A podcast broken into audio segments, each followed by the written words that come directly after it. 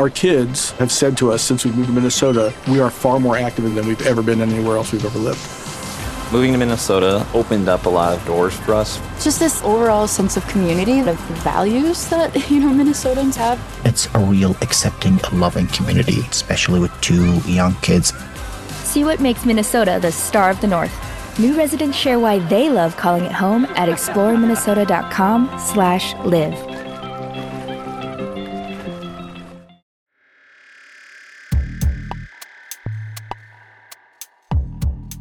Last week, we explained how evolution protected populations based on their environment.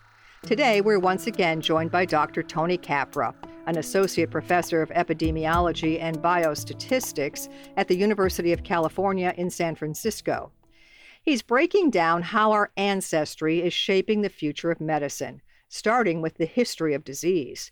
To say that disease is a product of human evolution is correct, but may not give disease its due credit. In fact, the basis of genetic disease was created before humanity. And even after the rise of humans, we only became vulnerable to disease because certain evolutionary changes created an opening for infection. Our bodies are the result of really hundreds of millions of years of evolution. And so those systems and the relationships between them have been set up and evolved over hundreds of millions of years. And as we have adapted some of those systems, for example, our big fat heads and our upright walking, that's put certain strains on that body plan that you know lead to kind of unique human potential for disease. For example, Capra says that the changes required of a female body to carry a pregnancy and give birth have led to a higher risk of certain conditions it's a very very delicate balance that you know humans have walked and it still leads to many many challenges and you know dangers of pregnancy. That's just one example where human specific biology created this potential for new diseases that are less common or are not present at all in other lineages. But you know there are tons of examples like this where we have evolved and adapted or even not adapted but just evolved our way to certain traits that lead to or that expose weaknesses in our general body plan or in our physiology. And that's not only a human issue.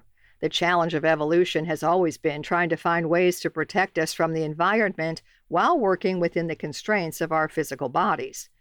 Since this process has affected our genes over hundreds of thousands of years, Capra argues that we need to factor it in when tailoring a medical treatment to patients today. Anything that involves taking someone's genome and trying to better understand their risk for disease or response to a specific treatment really has to consider evolution. Because when we interpret a genome, we are explicitly looking at, I think, as I said before, this is an evolutionary document. This is something that was shaped explicitly by the evolutionary process over the last, you know, several thousand years of our species in the sort of most specific way. And so that's one place. If we're looking at genomes, we have to think about the ancestry and origins and interactions of the different pieces of the genome that a given individual carries. Though you may not expect it, the same gene can act differently from one person to another, which is why genomic precision medicine must include the evolutionary perspective, because this context is crucial to how the gene is expressed in each person. So, for example, like if we look at many rare diseases that are caused by, you know, a single mutation, often it turns out that if we look in diverse populations, we'll find people that have that variant that we think that causes the disease, but they're perfectly fine. And so this is an effect called variable penetrance, where basically the effect of that one genetic variant in one population may lead to a really severe disease. But in another population, because they have other compensatory changes in their genome, it may not. Capra says this perspective is needed at all stages of research, not just the ending treatment plan. In order for us to get a true understanding of how a drug or procedure might affect humans, our animal studies need to mimic us as close as possible. We really need to understand how the physiology of the mouse is similar and different to us. And in some ways, mice are very, very, very much like us and great models for studying treatments in humans. In other situations, for example, like pregnancy and reproductive traits, they're incredibly different from the way that gestation proceeds, from the way that they signal to their bodies that they are pregnant and then that it is time to deliver. So, like, just we would have a really hard time generalizing and testing treatments that we propose in human systems in a mouse system. And actually, if you think about the evolutionary history and the life history of different species, that would lead you to certain other organisms that are better models for that trait. After applying this evolutionary perspective, Capra says the next step is to specifically identify a person's race and ancestry, something he believes the medical field is only now starting to figure out. What exactly does it mean to be black or white or Hispanic? What you know, these are terms that are not really rooted in biology. But there is also then this concept of ancestry that is where different individuals have inherited parts of their genome from individuals that lived in different parts of the world with different environments, different challenges. And those do shape the way that a given genetic variant or a given drug treatment may affect that individual.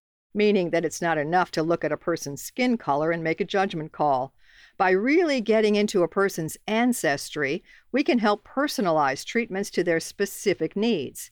It will also help physicians understand which medications won't work as well based on their genetics.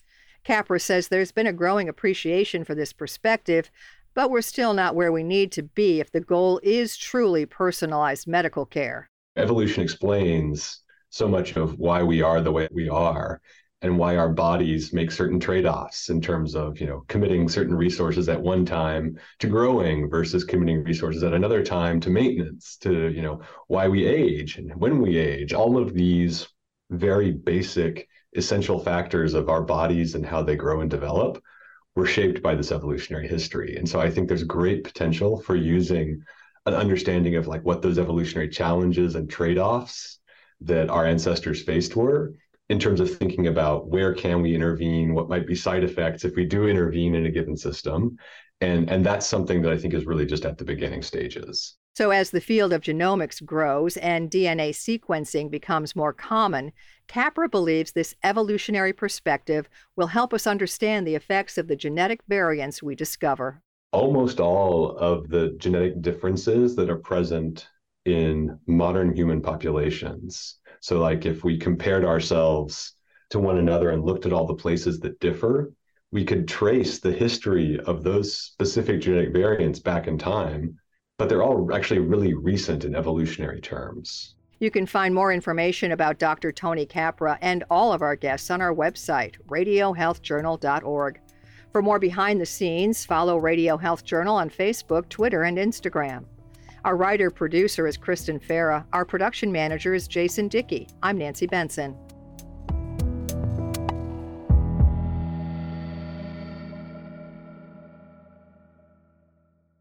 Coming up next week on Radio Health Journal.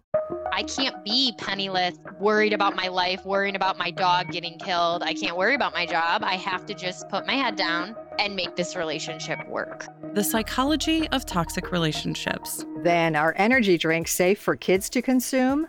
The problem with caffeine, which is the most common stimulant, is that it has a drug like effect on the body to give energy. All that and more on Radio Health Journal.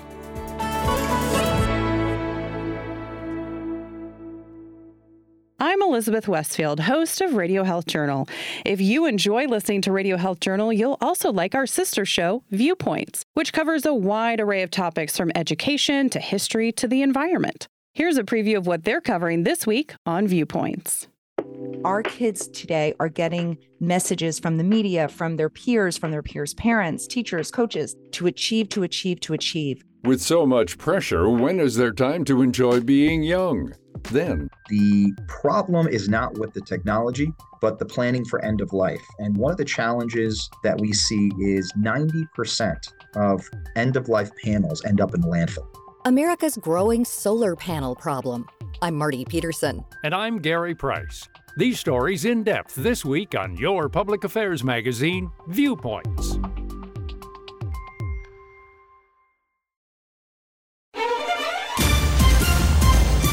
And that's Radio Health Journal for this week. Follow us on Twitter, Facebook, and Instagram to learn more, and check Apple Podcasts, Google Play, and Spotify for a library of past programs. Plus, you'll always find previous segments and information about our guests at radiohealthjournal.org. Join us again next week for another edition of Radio Health Journal.